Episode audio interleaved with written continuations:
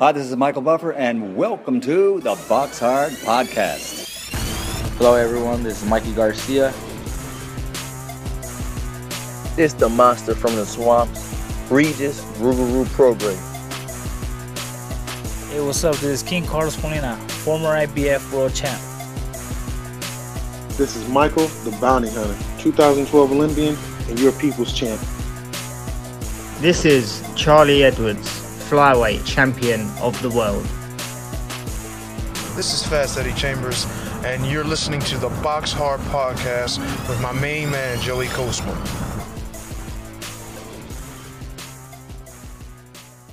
Hello, everybody, and welcome to episode 378 of the Box Hard Podcast. I'm your host, Joey Coastman. I'm joined as ever by good friend of mine, Mr. Fast Eddie Chambers, former heavyweight world title challenger. How you doing this week, my man? I'm doing good, man. How about you? Always good when speaking with you, Eddie. Um, it's going to be, I guess, a bit of a short show, really. Um, Going to dive straight into the review part of the show, as always. Just one card to go over. Um, Tremaine Williams' fight uh, that was set to take place in Ghana ended up falling through last minute. Surprise, surprise. So, just the one card to go over. It took place at the Capital One Arena in Washington, D.C.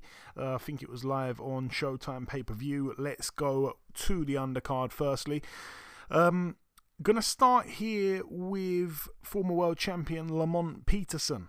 35 and 6 with a draw. He was TKO'd in round 4 against Michael Agundo. Eddie, you've you've unmuted. Uh, I'm guessing you probably Oh, saw a wow. clip. Did you see that or not? No, I didn't. Oh my goodness. Oh shit, no. Uh uh What happened? Okay, so yeah, like I say, Lamont Peterson coming back to the ring after almost four years out of it. Um, gets knocked out by Michael Agundo, who's now 17 and 16. Michael Agundo picks up his first win there. Um, well, put it this way, he'd won one fight in his last nine prior to that, and that was against a guy who was 0 and 18 honestly one of the biggest upsets of the year, and we're only a few days in. It could potentially be the winner. Um, I know that obviously Peterson come back from that inactivity, Eddie, but um, yeah, I mean How this was. look? I didn't see it. I Did saw. see I saw the stoppage. Oh. I saw the stoppage. I think he Oh, was down. I think he was down. He got back up, and then you know he um, took a few good shots, and the referee jumped in, but he was all over the place. I mean, that's that's got to be it. Anthony Peterson was supposed to be on the card. His fight fell through. Uh, I bet Lamont Peterson probably wishes his fight had fallen through. But this was a guy, Yeah. Eddie, who was stopped in two rounds by Montana Love. Um, you know, just to draw Wow. comparisons, stopped in two rounds by Edward Troyanovsky, uh, stopped in one round by Cameron Crow, who, you know, is not a fantastic fighter. I think he's about 14 and I think he's got more losses than wins these days, actually. But yeah, anyway, to put it into into perspective, an unbelievable upset there. And I should also also mention this guy is 40 years of age, so he's older than Lamont Peterson, five foot six, oh. Kenyan. Wow. Wow. There's just nothing else I can say to it. I, I it it just it just shows that, you know, when you're gone for how long? How long was he out for? About Almost four years. so when you've been when you stepped away so much, you know, for so long, and obviously look at me, I'm doing the same thing. But when you step away for so long, it, you, it's not even so much that he didn't have enough or he, there's nothing left so much as that. It's just sometimes when you step away, you lose that animal, animalistic, uh, uh, you know, mentality and that that. And even though I'm a nice guy, yeah, those instincts are like, it's just it's not the same. So you know your your mind's not right going in there. You're you're you're completely domesticated. you know what I'm saying? It's like it's like it's like a domesticated lion or something, and going in there and then. I mean, I don't know if that's the same thing because you know they'll always revert back, but it's just so unfortunate, man. I hate to hear. I hated. I hate to hear that. You know what I mean? It's just it's disappointing, and then it's like making me like, oh, wait a second, what the hell going on? And I'm out to have somebody that even got a pulse because I ain't taking no chances, man. but uh, yeah, it, it just it is what it is. Sometimes things like this happen. Yeah, like I say, uh, Lamont Peterson stopped there in round four. It was only a six rounder, and um, yeah, stopped there in round four against the 40 year old Michael Agundo, um, whose nickname is Tyson. Uh, five foot six, this guy is from Kenya, based in Massachusetts. Wow, an absolute shocker there, and definitely a contender for upset of the year. I'm sure I'll be mentioning it again as a shortlist um, if not the winner at the end of the year. Um, moving up the card, prospect Brandun Lee now 27 and 0, a TKO for him in round four against Diego Luque, who's now 21 and 11 with two draws. Um, yeah, like I say, fourth round TKO. I, I, expected Brandun Lee to get another knockout win. Good prospect, carries on um, impressing every fight, really. Demetrius Andrade, now 32 and 0, a unanimous decision for him over 10 rounds in his first fight up at super middleweight against Demond Nicholson, big puncher. Um, 26 and 5 with a draw now, Demond Nicholson. This was a fight that I you know, did not think was would be competitive beforehand. Some people did. Um, you know, I don't think the bookies even felt it was going to be competitive. Obviously, Andrade was the massive favourite, but um, yeah, I expected Andrade to win on points. Obviously, his first fight up at the weight, not really known for his power across any of his weight classes, but you know, you got to remember this guy was at 154 now. Um, now at 168, obviously stopped off at 160 as well for a while. Um, so yeah, I didn't expect him to knock out Demond Nicholson, who I think had actually been stopped more times than not in his losses column. Um, but yeah, you know, it's, it's weird with Nicholson. Sometimes he's, he's he shows a good beard. He showed a good beard against Edgar Berlanga and so on. So I didn't think Andre would stop him. And to be honest with you, the odds on that for Andre to win on points, you could almost double your money just there. Um, but yeah, not not many times in the past can we say that an Andrade fight was particularly exciting. I felt, though, this one did have its moments. I mean, I love when we see Demetrius Andrade on the front foot, you know, because he obviously can fight going backwards and going forwards. And a lot of the time, he does like to sit back and um, he's not very aggressive. But when he comes forward, he's a really exciting fighter, I think, Eddie. Um, I'll get your opinion as well, but he was just way too classy for Nicholson. Um, Andrade did go down, we should mention, in round five. It was ruled a slip. It was a bit of a weird one. Andrade definitely wasn't hurt, but he was kind of hit with a straight right hand to the belly button, it looked, and he went down. Um, never a shot that would naturally uh, put you down, especially as it kind of landed as he was taking a step backwards. So I initially did think it was probably a slip. Um, in reflection, it might have been slightly maybe a push, but yeah, Andrade. Um, when I when I watched that replay, was crouching down a bit too low, and uh, as the punch landed, so it was a bit of a difficult one to call. But like I said, it didn't give it a knockdown, and I think he won every round. I think it was a shutout in the end. Too good for Nicholson. Yeah, yeah. You know, I was uh, me and Ant were meeting at a place to go watch the fight, and it took me a lot longer. Not a lot, lot longer, but it took me a little longer than, than expected to get there. You know, with parking and all that. So by the time I got up there, I actually didn't get a chance to see that when I came. So you're not good at parking on, your new car. Yeah, I'm great at parking it, but it just so happens. It just so happens I wasn't. I, well, the, you know, there was a line at the lot at the at the lot too, so it kind of threw me off. But um, I heard about how the fight looked and you know he you know what he did. And I saw like a couple a uh, couple of the replays. I'm gonna actually watch it because I wanted I wanted to see him. That's one of the fights I wanted to see. Um, but I came in on the Rashidi Ellis fight. Okay. Is when I is when I is when I started watching. But um, you know, just in watching Demetrius Andrew, Andrew before, I mean, he's he's he's an extremely talented dude. You know, 168, uh, you know, gives him the freedom of not having to worry about the weight as much, so he can come in strong. He's already started from, you know, he's been at a lower weight, so he's probably a bit faster. The pace a little bit faster. So I expect good things from him at those weights, but there's going to be some uh, some challenges. There's some good guys up there, so I'm just looking forward to what's going to happen in the future with him. It's an interesting take. Obviously, a great fighter, and like I say, when he's on the front foot, I think that's when we see the best of him. Um, but yeah, there's some fights that I'm not sure are safe fights for him. Obviously, the likes of Caleb Plant's a tough fight for him. Uh, David Benavidez, Callum Smith, those kind of guys, big, big guys. Um, yeah, they they're going to be challenging, man. Um, anyway, moving up to that fight that you just mentioned, Rashidi Ellis now 24 and 1. Heartbreak for him. A majority decision loss over 12 rounds to um, Roiman Villa, who's now 26 and 1.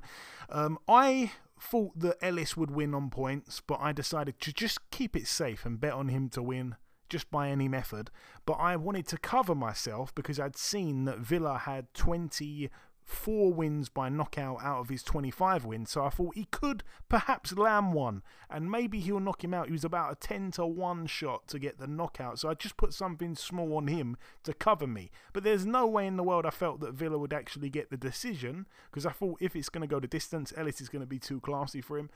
But I was wrong, and um, yeah, Villa manages to get the majority decision. Um, it was a fight in which most people felt Ellis um, boxed really well at the beginning and up to the midway point, and then Villa started to come on strong, which I don't think many people expected.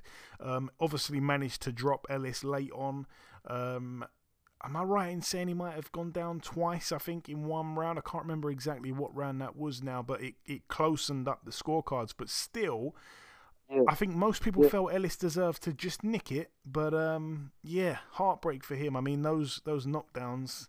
Um, he did well to get up from the first one. Actually, it was a huge shot, but um, yeah, I mean, he loses there. Those knockdowns, obviously, that 10-7 round cost him the fight. Mm. Yeah, yeah, he actually got dropped twice in the 12. Oh, it was and, a 12 from final. Okay. Yeah, I think yeah, 12. Yeah, it was 12 for 12. Hey, me and me and Ant were both there watching it and me and Ann said the same thing because we saw the first six, seven rounds, how he was, you know, jabbing sharp and he was looking great, speed, you could see it. And I was like, yo. And then we saw the guy come on a little bit, and I think it was the sixth, I mean, the, the eighth round, maybe, seventh, eighth round, maybe toward the end. We seen him kind of like start to come on a little bit. And you could see that Ellis was a little bit like, uh, you know, not tired, but stressed. You understand what I'm saying? Like he was really going through, like it, like eventually it was going like his his tank was going to start to get a little empty. So me and Ed both said, man, by the ninth, tenth round, ninth round, I think was what we said, he's to be in a real fight. Sure enough, ninth round comes, he was just trying to survive. It seemed like one of those rounds. Like he he was he was the guy was on his tail the entire time, and I think and I and, and we were watching. I think the eleventh round. I think was the eleventh one of those rounds, and you know I think uh, I think uh, Steve Farhood gave to uh, Rashidi Ellis, and I was saying that's a close round. If they give it to Via Roman Via, right? Yeah. Then he could win, possibly not necessarily win, but he could be could be a draw. The, the scorecard, especially with those two knockdowns in that last round. And we knew it, and I knew it was going to happen. I could see it because Rashidi Ellis was working so hard early on. All them flashy shots and all the movement, different stuff he was doing. It wasn't like he was doing it and embossing the distance so much going forward and holding the guy off with his power. He couldn't keep him off with the power, even though he did kind of buzz him at one point. He couldn't keep him off him. So when that happened, it was like, I mean, the knockdown came not so much as a shock to me, and it was like I, I was just hoping for Rashidi Ellis that he was able to finish. You know what I mean? Because the guy was on him and he dropped him again at the end.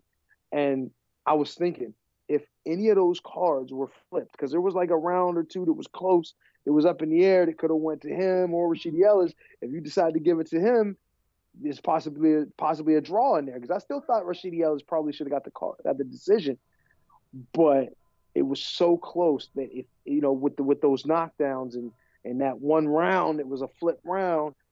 Mm. And then, sure enough, I was watching. I was looking at the decision. I was like, why should they get it this, get that fight to this guy? And sure enough, they called it out. I was like, yo, it was a shock, but it wasn't a shock. You ever you ever heard those kind those kind of things? If that makes sense. But it was it, it it just I knew it could happen, and then it did. And I was like, damn, it's crazy because I, just me watching the fight and watching how hard he was working, I was like, what goes up must come down. And the way he fights and he doesn't really have a lot of pop, like a, lot, a whole bunch of power, is going to be tough toward the end for him. And sure enough, that's what happened. Villa gets the uh, the decision. That was crazy though. Yeah, it really was. And for some reason, I don't know if you've ever done this before, but I mix up two fighters massively. Like, if I haven't seen much of you and there's another fighter that I haven't seen much of, sometimes I just merge them together. So for some mad reason, I I don't know why this happens, but I have completely confused um, it's so embarrassing. They're not even in the same weight class. But I've completely confused Rashidi Ellis with Raeese Aleem, and I do not know why. But um, yeah, I've I've got them two as one person, and I was like, damn, he lost. Like he was like well ranked and stuff, and then I'm like, wait, wait, no. so it's a bit mad, but I think Aleem's like a super bantamweight, so embarrassing for me. Um, but yeah, tough, tough stuff there for Rashidi Ellis. Moving up the card once again, Jaron Ennis, Eddie, um, now 30 and 0. Um, doesn't get the knockout this time, of course. He gets a win unanimously over 12 rounds for the interim IBF World Welterweight title against Karen Chukhadzhian, who's now 21 and 2. Um, ooh, how do I approach this one? I mean, I think, Eddie, on last week's show, you said it probably wouldn't go past two or three rounds. I said, I believe I actually made the statement I would put my house on him to win this fight by knockout. It's definitely going to happen. I went and bet on him to win within six, within four, and I think even within one and two. And obviously, unbelievably, he goes the distance. Now, three things I want to um, get into. Um, one, if this was Vergil Ortiz putting in this performance and going the distance. I know there's a little bit of a um, you know, there's a bit of an expectancy with Ortiz more than there is Ennis in terms of getting the knockout because Ortiz has got that 100% streak. And, you know, for that reason, we expect him to win by knockout every single time. Some people think Ennis is better, whatever, it doesn't really matter. But we expect a knockout machine with a 100% knockout uh, ratio to get the knockout every time. Um, Ennis, obviously, you know, 29 fights in, so he's had about 10 more than Ortiz, but um, he also is well up there with the knockouts. I think he had about 27 KOs. So doesn't have 100%, but close enough. But again, he's not in a position where we expect a, a, a stunning knockout every single time he's in the ring. So for him to not get the knockout here, I'm just wondering, I'm playing devil's advocate a little bit here, just wondering what the people would be saying if this was Vergil Ortiz. Because for me, it was a very underwhelming performance from Ennis. Um, Chukhadzhian, although he. I don't know. There's there seems to be a lot of people saying, "Oh, he was moving around the ring, running." I felt, obviously, he was on his feet a lot, but a lot of the time he was standing in front of Ennis and there was times where they were trading. Um, Ennis got the better of it. I don't think I gave. I probably didn't give Chukhadzhian a round. I don't think his punch output was was very good or very high, but Ennis was. Uh, it's, it's a massive thing in boxing, man. Especially for someone who can punch like he does and all the fundamentals that he's got. I didn't think he did a great job at all of closing. Uh, or, or sh- what's the word? Yeah, closing I've completely lost it. Um, cutting off the cutting off the ring, you know. He, he yeah, I was about to say cutting off yeah, the ring. Not, I, my mind did a did a fart there. Um, I, I, I completely lost what it was, but yeah, his cutting off the ring was just not there. And and and I, there was a lot of there was a lot of heat and hate going toward him because, you know, it's the why you hate me. You only it's like don't hate me because I'm beautiful type of thing. You know what I mean? Whereas people, there's a lot of people out there hearing a lot of things, and you know, there's a lot of people that probably don't like it. You know what I mean? Like there's certain trainers, there's certain people who have fighters that are around, you know, around that weight, and it's like, oh man, he ain't done nothing. He ain't fought this guy, he ain't fought that guy, and they don't really want to give him that anointing of being the next great thing just off of who he's faced, which I understand. But the difficulty of and I and I was saying this on the on on uh, with Ant we were talking about it. We actually had another uh, podcast we were doing uh, t- together, and a lot of people are hate are, are oh he did, he did this he didn't do that he he should have done this and and it was like crazy expectations for it, uh, rightfully so. But when the when that guy and and don't and let me give this guy credit, he was really good defensively and had really good footwork and understood range very well. His problem was when he got in there, he realized I can't win. Regardless of what most people may think, he got in there and realized I can't win this fight. I'm going to do the best I can while I'm here, but I'm going to survive. He was moving a hell of a lot. For a person that wanted to win, he was moving too much. It's like if you look at Erislandy Lara, even Erislandy Lara, when he moved and he was doing his thing, you know, in the past, and people say, oh, he runs, he does all this. He was still eh, putting his hands on the guy. This guy was throwing punches. It was so rare that Boots would run into the shots because he wasn't expecting them to throw any punches because that was just how the fight was going. It just it's it's so unreal, you know, the the, the hate and the flack that he got based off of that performance. I'm not saying it was the the greatest showing that he's ever had, but he won every minute of every round. It was very rare that he had any moments in the fight that um he was he was second best.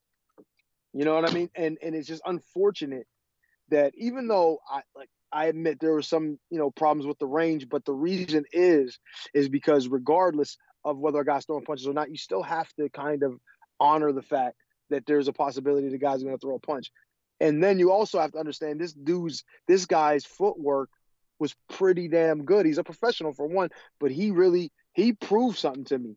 You know that guy is not only was he, he had he had a pretty good chin uh, also because he took some shots, but he also really really understood range. He really know how to move. He knew how to get to the open uh, side. He knew how to get to uh, to a safety zone. His head was put in the right place. Uh, for, you know, mo- uh, multiple different scenarios. Whereas I don't think there's a lot. I don't think that there's guys that are you know you know revered as one of the top guys or the top guy or some of the top guys would be able to p- compete defensively like he did in that fight. You know what I mean? So I think I don't want to say it's unfair because there's a lot of there's a lot of high praise for Boots, including myself and and a lot of other guys that I know of and and we you know most for for for the most part most of us. So I'm I'm not going to say it wasn't something that was below par for a guy like him and in that situation. However, if anyone else gave that performance against that guy and did what he did and won every moment of the round, there would be no complaints. But then again, like I said, he's basically talked about as the next big thing. So, you know, him not getting a knockout on on a guy who's virtually unknown does look bad. But that's but you don't fight on paper, you fight in the ring. So this guy came out and understood what it was what it was what he needed to do to survive. He made it a very he made himself a very difficult target. And and he was sharp and ready to go. It just, you know, and, and unfortunately for Boots, he had to you know, he had to deal with that. And you could see some of the it was so much he and there was so much pressure on him to do well that he was trying to do different things. He was practicing different things, working, trying to figure out something to do to get this guy out of there. Even there was at times the guy was moving so much that he actually reached out and tried to hold the guy there. You know what I mean? So he can get some shots off. But you know, it's just unfortunate. You know, I think he's still, you know, the best prospect in the world. At this point, he's not a prospect anymore. He's a contender. So he's one of the best contenders in the world. And pretty soon he's going to have an opportunity to prove it against the top guys. And but up to this point, there's going to be a lot of people that are going to say, "Hey, I don't think he's what he was saying. He was going, you know, everybody says he's going to be, you know, off of one performance, and I've seen that. I've seen many, so many people say different things like that about great fighters, and it's fine. You know what I mean? He's just gonna have to find a way to prove it and look better next time. We'll see. We'll see. Thirty and zero now. Still only about two to three recognizable names on that record. He does now hold the interim IBF world title. Unfortunately, it looks like the Errol Spence fight isn't going to be happening, um, you know, anytime in the very near future. Um, Errol Spence obviously moving to 154 for his next fight. It looks like he's going to be taking on Keith Thurman and then moving back down. Obviously, that Terence Crawford fight is there, but. Um, yeah, I don't know. I just think you put Chukhadzhian in with Spence, in with in with Crawford, in with Vergil Ortiz. I don't know if it goes 12. Maybe I would say I would say with Spence, probably, maybe not, depending. But it's when I eh, see this is the thing that people don't understand. Footwork and movement, if he utilizes that kind of movement with any of those guys, with the idea of just going the distance, you know how hard it is to stop someone who does not who just doesn't want to get stopped? It is extreme. I've eh, I've I've had to deal with this on the way up in a six round fight, you know, let alone a 12, but a six round fight. And, and even in, a, you were, remember, you were at one, Joe, and, and there was a guy by the name of uh, Marcelo Nascimento. Been knocked out. Even, in fact, after that fight, he got knocked out by uh, Dillian Whyte. He was so intent on not being stopped that literally there might have been in that fight three minutes of the entire fight, and I think it was an eight rounder, that he didn't clinch me. He had his arms around me almost the entire fight, and what times he didn't, he was moving away. And he Yeah, had reasonable punching power. So I had to be, I couldn't just walk straight in. And there mm-hmm. was a time that I ran into a right hand because I was just trying to get him out of there.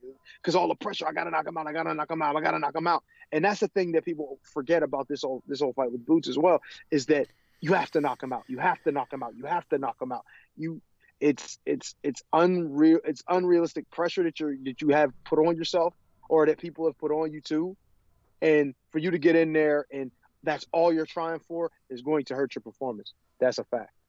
I don't know, man. I don't know. I'm just saying I don't think Chukhadzhian goes the distance with those three, but whatever. It is what it is. Main event time. Gervonta Tank Davis now 28 and 0. Another knockout for him. He did deliver round nine the TKO against Hector Luis Garcia. It's now 16 and 1. It was for the WBA lightweight world title. I think that was um, Davis's title. Um, I didn't think there was any belt on the line actually, but obviously it says that there was, so there must have been. Um, do you know what I?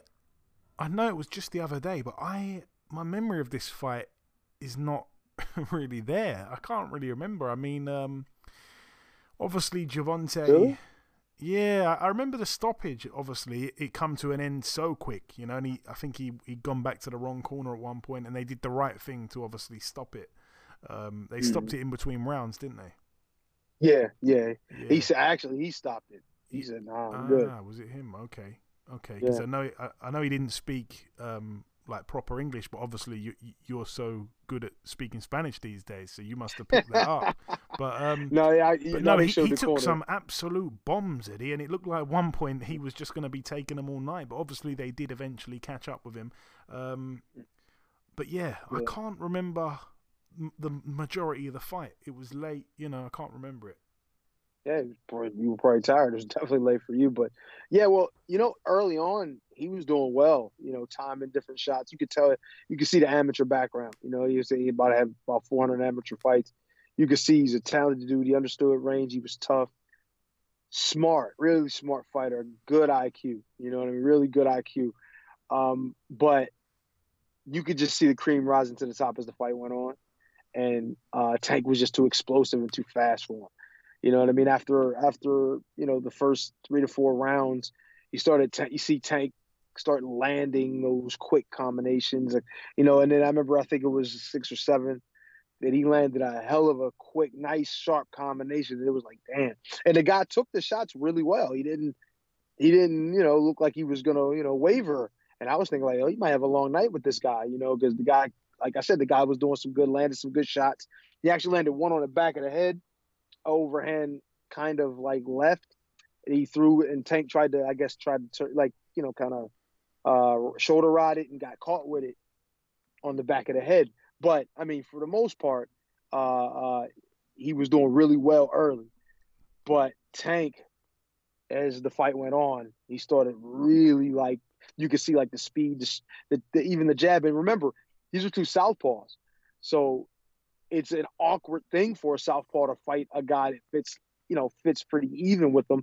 Uh, you know, and you know, southpaw for southpaw is kind of like righty versus righty, but southpaws almost never fight left-handed guys. So it's so a, a, a southpaw is more weird for another southpaw than for a right-handed fighter. So there was things that really impressed me about Tank Two in there is being that he doesn't fight many southpaws, obviously, he was doing a hell of a job shoulder rolling straight left hands from the guy and then coming back with his own and then check check hooking and things like that, which like I said, is not normally a thing he'll do because him, you know, normally being a uh, he's a southpaw fighting a right-hander most of the time. So it was really impressive how he was able to adapt to fighting a southpaw, but not only a southpaw, a really good, high IQ, talented southpaw. It's just it, he, he really upped his game. You could just see Tank is Tank is the full package. I, I, I still don't know if he can he'll be able to do that to Shakur or even Devin Haney quite like that, but um, he always has that eraser and that, that explosive speed too. So I mean he'll be in any of these fights. I mean it's just it, it was it was a it was a really good performance. I think Tank showed the class. I think he was the class of the whole show. I think he was he, it was he was the main event for the reason for a reason, and he really showed it. It was a hell of a performance in my opinion. Well, there we go. That brings the review part to a close. In part one, Eddie's done more talking than me, which I think is probably the only time that's ever happened. So there we go. Pearls, pearls of wisdom. He's finally, um, he's finally um, actually doing some some work here. I mean, he's got that new car because of the podcast. it's finally doing some work. Damn right. uh, yeah. Just kidding, of course. But that wraps up part one. The final thing for me to do in this part is to welcome this week's special guest. Ladies and gentlemen, please welcome the former middleweight world title challenger. It is, of course, Mr. Liam Williams. Liam, welcome back on the show, my man, and Happy New Year to you. Hello, mate. Happy New Year. Hope everything's well with you. Um, yeah, mate. Uh, all, all good. All good. Thanks. Yeah. No problem, my man. Good to have you back on. So, Liam, we last spoke in December 2021. It was a few weeks before the Eubank fight. Um, let's just touch on that briefly. What what seemed to go wrong there, Liam? I was really quite surprised with how the fight played out.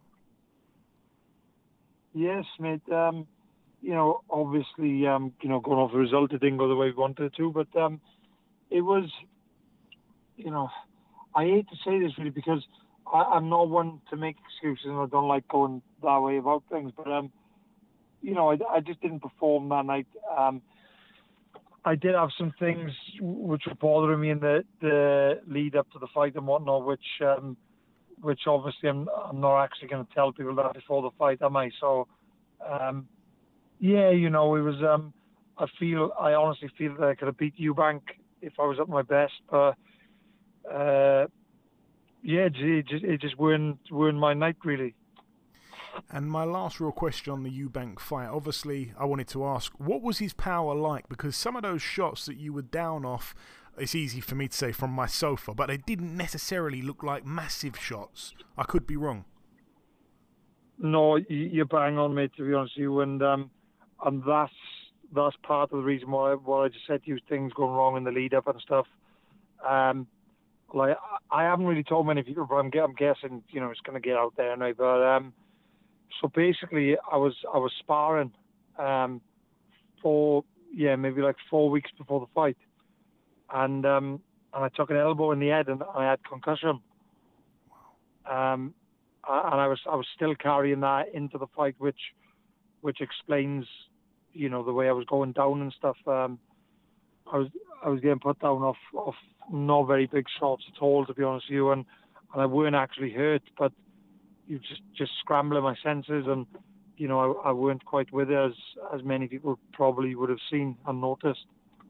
Oh man, that's that's well, you know, that's that's that's a real shame because yeah, it didn't look like you in there, but um, no, thanks for clearing that up. Um, gutted for you there. Yeah, uh, um, and to be honest, you mate, it's um, is it, you know I don't I don't want any uh, oh, you know, feeling sorry for me. I, I don't give a shit about that because, you know, it, it was my, it was my choice. I, I got told directly, um, you shouldn't really fight. It's, you know, it's not really ideal. It's probably even a little, even a little bit dangerous, you know. Yeah. Um, but me, me being me, no, fuck that. I'm gonna fight anyway. So, just, um, just, just one of them things, mate. You know, I, I done I don't regret that. Probably if I could go back, I'd probably do it all again. But you know, that's that's just me. and again, when we last spoke, you were training under Adam Booth. I I'm going to misquote you slightly, but you said something to the nature of Adam Booth was I think you said like the best trainer you've ever trained with. However, obviously after that, um, you decided to part ways with him. You went back to where it all began with Gary Lockett uh, back in Wales. What happened there, Liam? Yeah, mate, and, and I still stand by them comments. To be honest. I think um, uh, Adam Booth is, if if not, you know, the best in Britain. He's he's certainly one of them, along with, I believe, my current trainer, which is Gary Lockett. Obviously, I always rated Gary in it because you know I was with him for years before I moved elsewhere. Um, I just think the main thing for me was I, I needed to take it back to basics, and um, it started becoming a bit of a bit of a chore for me. Um, a bit of a chore for me. I wasn't enjoying myself. Um, I was away from home all the time. Um, yeah, and it, it just become it, it, wasn't enjoyable for me anymore. You know. No, I understand that. Um, we've se- we haven't always seen people leave Adam Booth's gym and remain on good terms, unfortunately. But are you guys cool? Yeah, very good, man. I, I still speak to Adam. Um, good, good. Um, the the reason why we don't, you know, I, I wouldn't have left on bad terms anyway. I think part of the reason why, you know, we still friends and stuff is I think he kind of I think he understood my situation. Um, obviously, I thought he was a great trainer. I enjoyed being there with him and the boys, all um, all good boys and great company and whatnot. But just I just needed to get back to myself and you know, get back home train. I was really, I was unhappy really. Yeah, no, I understand that. That's that's fine. Um, yeah, so as you say, needed a bit of a reset kind of thing, going back to basics as well uh, with, with, Gary Lockett. You did close the year on a high though by stopping Nizar Trimech. Now, um, those who may not know who Trimech is, obviously not the most known name in boxing, but just to put it into perspective, uh, drew with Kamil Szeremeta in Poland, which usually indicates in Szeremeta's backyard that he probably did enough to win, and Szeremeta had only been beaten in the past by Munguia and Golovkin, uh, so Trimech as well uh, you know, put in a good performance there. And his only stoppage defeat prior to your fight with him was when he got stopped um, in Russia by Pavel Silyagin. Sigil, uh, Silyagin pulled him up to super middleweight as well for that one and got him out in six rounds. You got him out in just two rounds. Um, so, yeah, a bit of a backstory there. But is that what you needed, Liam, to not only end the year on a high, but to bounce back positively from the Eubank fight? Yeah, mate, definitely. Um, as you said, like you know, I, I watched that fight with um, oh shit, I forgot his name again. I was the Polish guy name. Uh, no, um, the Polish. Ah, Szeremeta. Szeremeta. Szeremeta, yeah, that's the one. Sorry. Um, yeah, Camilo Szeremeta. He, I, I watched that fight and and Nizar, uh, the you know the guy I boxed, he he would have beat him, and the other guy had a bit of a you know, lucky favoured because he was at home and whatnot. Um, yeah, he, he would have beat him anywhere else in the world, I believe. Uh, so yeah, but you know, going back to your question, it's like I, I do think I needed. That was a little bit of a little bit of a reset for me. It was the first one, um, you know, was being back with Gary. Uh, yeah, it was just it was a nice way to, to finish the year, you know. And just coming down to my final few questions, I want to try and whiz through these. I know we're, we're, we're, strapped for time a bit. What is next on your radar, Liam? Obviously, you're still world ranked with the WBC, of course, but what's the immediate plan for this year? Uh, I'm not too sure, mate. I'm hoping to box. I'm on the box maybe late March, April. I, I'm not really totally sure if I'm honest, but um, I know it's going to be sometime within the next two to three months. Um, I don't know who, I don't know where, but th- there is a little bit of talks, I think, maybe regarding Felix Cash. Um, there's another one, oh shit, uh, Otto Williams. Okay. I think I think some, some something's been mentioned there. I think that'll be a good fight. Um, you know, he's obviously coming through and they're giving him a bit of a push. Uh, yeah, I think I, I think there's a lot of a lot of good challenges there, definitely.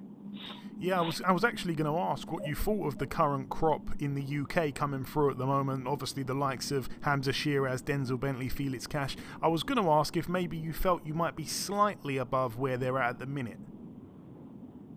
One hundred percent. I think um, I think the middleweights are on fire at the moment. It, you know, it's, there's a lot of good people there at a good level and also coming through. Um, yeah, it's, in terms of them fights, like they're all good fights to be honest with you. But me personally, I, I don't know whether you or anybody else would agree. I, I think I'm slightly above that. I think you know they probably need a couple more fights. I think I've boxed a higher level and, and probably deserve to be boxing at a higher level at the moment. Yeah, no, I agree 100%. And of course, I must ask you've shared the ring with both Chris Eubank Jr. and Liam Smith. They'll be clashing January 21st. I can't think of anyone better to ask on how the fight will go. Um, I, got a feeling. Um, I got a feeling Smith Smith is going to pull it off because uh, you know he's, he's very gutty, uh, gritty and um, and gutsy. You know, he really puts in a good shift every fight. Um, works well to the body. I don't think Eubank takes the best body shot. Um, yeah, I, I just think the the work rate and determination will. I personally think is going to edge it for Smith. Okay, and will you be tuning in? Yes, mate. Well, I'm, I'm hoping I might even be there to, to watch live. Lovely, lovely. It's a fight that me personally, I just can't see a knockout. I think it a million percent goes the distance. I don't know how you feel about that. Yeah, I think it's going to go the distance as well. Yeah. Um, I, I can't really see any any of them being knocked out or stopped by each other. You know. Yeah, me neither. And just finally, Liam, if you've got any closing words just to the listeners, uh, we haven't had you on just over a year. Um, like I say, great to have you back on. If you want to close out this interview with any message, um, take it away, my man. Yeah, no, just just um, just a basic message, mate. Thanks for everyone's support and obviously continued support. And um, there's there's a lot more to come. So keep keep tuning in. Absolutely. Listen, Liam, it's always a pleasure speaking with you, my man. I appreciate your time and your honesty. Thanks again for coming on, and we'll speak soon. Thanks very much, mate. Take care. Okay, now it's time for part two on this week's show. This part, of course, the news part of the show. We're going to start here with this one. Um, Boxxer have announced this card. It's going to be taking place February the 11th at the OVO Wembley Arena. Um, Adam Azim gets in with the undefeated South American Santos Reyes, who's 12 0 with three KOs. On the undercard of that fight, obviously live on Sky Sports, we're going to see Caroline Dubois get in with Yamila um, Abelaneda, who is 15 and 5 with a draw. We're also going to see a really good fight for the English middleweight title between Tyler Denny, coming off that brilliant win against Bradley Rea.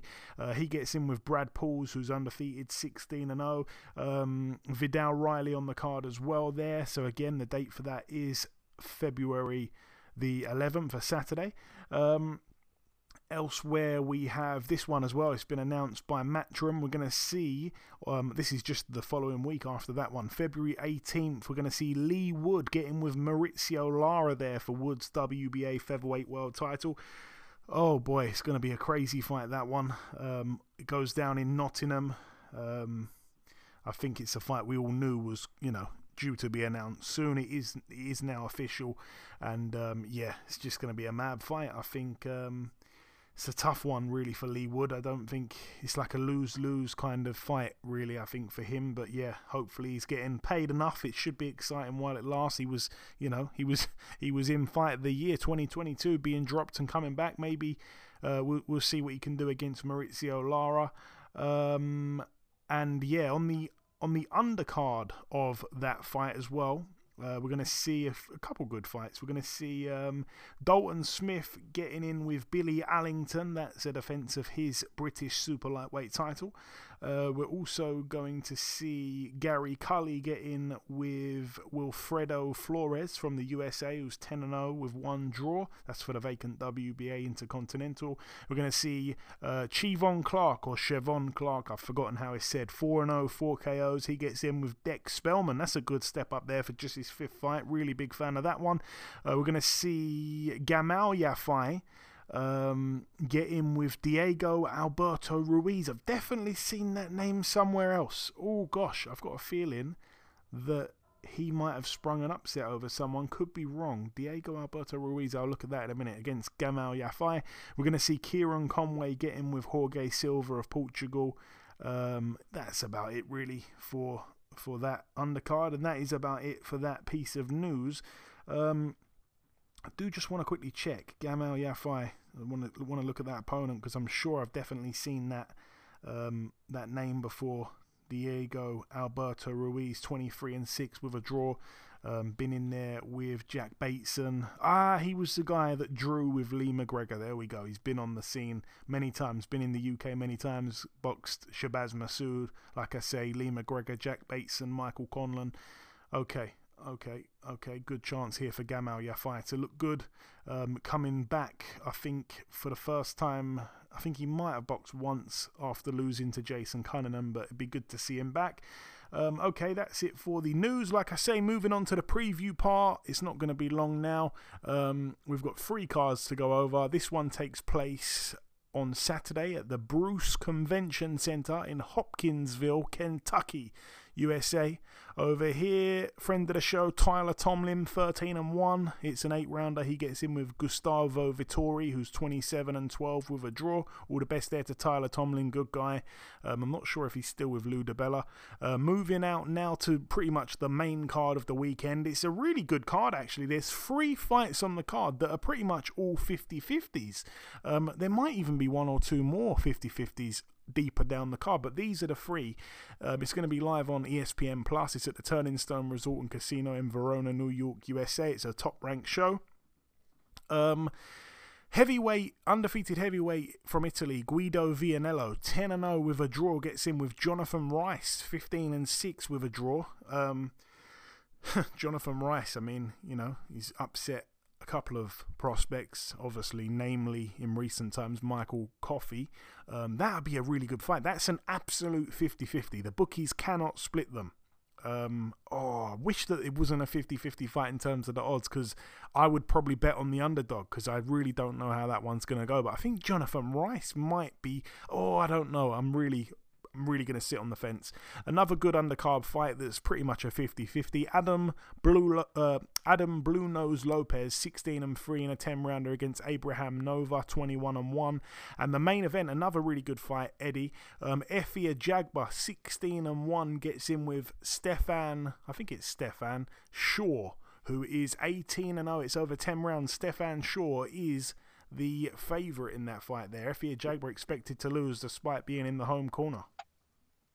Wow. Um, I, I don't know about the other kid, uh, Stephan Shaw. I think you said. Yeah, uh, I don't know. I don't, I don't know much about him. Um, and he's you know he's supposed to be the you know the attraction. Well, I don't say the attraction, but the the, the main guy in the fight. So I mean, I'm kind of sh- surprised. I mean, I don't know. Maybe you know Efe Ajagba, you know, they know something that we don't, or they really believe in what he can do. Uh, because I mean, I don't know. They obviously know more about this guy than I do for them taking this fight. And if you're going to take a fight with an undefeated guy, you're you're going to pretty you should know everything you need to know about him. Unfortunately, though, you know when you look back in my career, I've taken fights with guys who not who wasn't necessarily undefeated, but had one loss, and I had knew I almost knew nothing about him. So yeah, there's there's uh, there's times where fighters just you know believe a little bit too much in what they can do, and and it's not even so much that I think sometimes it's just you you feel like you just you just got to either in a you know I'm sorry for saying it, but shit to get off the pot. You know what I mean? You got to do something, and you know there's there's pressure coming from different places saying, hey, you gotta you gotta you gotta fight, you gotta fight, you gotta do this, you gotta do that. Uh, you know whether you're ready or not, or whether you feel like you know enough about the guy or not, any of those things uh, could be the reason why he took this fight. I don't know, but like you said, you know he's in the home corner. The guy's still the uh, still the still the you know the favorite. So uh, we'll see what happens. I'm into, I'm kind of interested to hear the result if I don't get a chance to see it, which I'm probably not. Yeah, um, I can't really find too much on the guy. Boxed in the amateurs against Charles Martin, uh, boxed in the amateurs against a couple of other guys. But yeah, he is from Missouri, 30 years of age, six foot four, um, 18 and 0, 13 KOs, managed by David McWater. Um, yeah, I don't know. I don't know. It's interesting. Got a, yeah. got a TKO win in the eighth and final round against Joey Dawejko. Um, what? Oh snap! I didn't. Yeah, but Joey De- Joey Dawejko's finished at this point. Um, that was that was uh, just just under a year ago. So 2022 version of Dawejko. I think Dawejko's pretty much finished at this point. Um, Um, Can't disagree with that. Cannot disagree with that. It probably is. Rydell Booker last time out went the distance with him. Uh, hmm. I don't know. Beat Jonathan Rice back in 2016 before he was on a heck of a run. Mm, I don't know. This is an interesting one here. I think I'm going to probably side with Efe Ajagba. And if he's the slight underdog, then perhaps there could be some money made there. Uh, but anyway, moving on to the Mhm. final card. It takes place in Milwaukee, Wisconsin. Over here, it is not televised as far as I'm aware, but um, friend of the show, former world champion Mary McGee, 27 and 4. She finally makes her comeback, I believe, since losing to Chantel Cameron. I don't think she's fought since. Um, she is having this fight here at welterweight over six rounds against Dahiana Santana or Dahiana Santana. I'm not sure how it's said. 40 and 13 is Santana. All the best there to friend of the show, Mary McGee, who I haven't spoke to for quite a while, but we got along really well, me- and Mary McGee. Um, really cool character, but like I say, haven't spoke to her for quite a while, sadly. Um, but yeah, all the best to everyone that we've mentioned throughout the show. In part one, we did the review part. Eddie did more talking than me. Then we welcomed our special guest. In part two, I did the news. We've just wrapped up the preview part just there. The final thing for me to do before we wrap up the show entirely is for me to come in with the outro, which I'll do in just a few seconds. Okay, and this brings episode 378 to a close. I've been your host, Joey Coastman. Eddie Chambers has been with me for the duration of the show.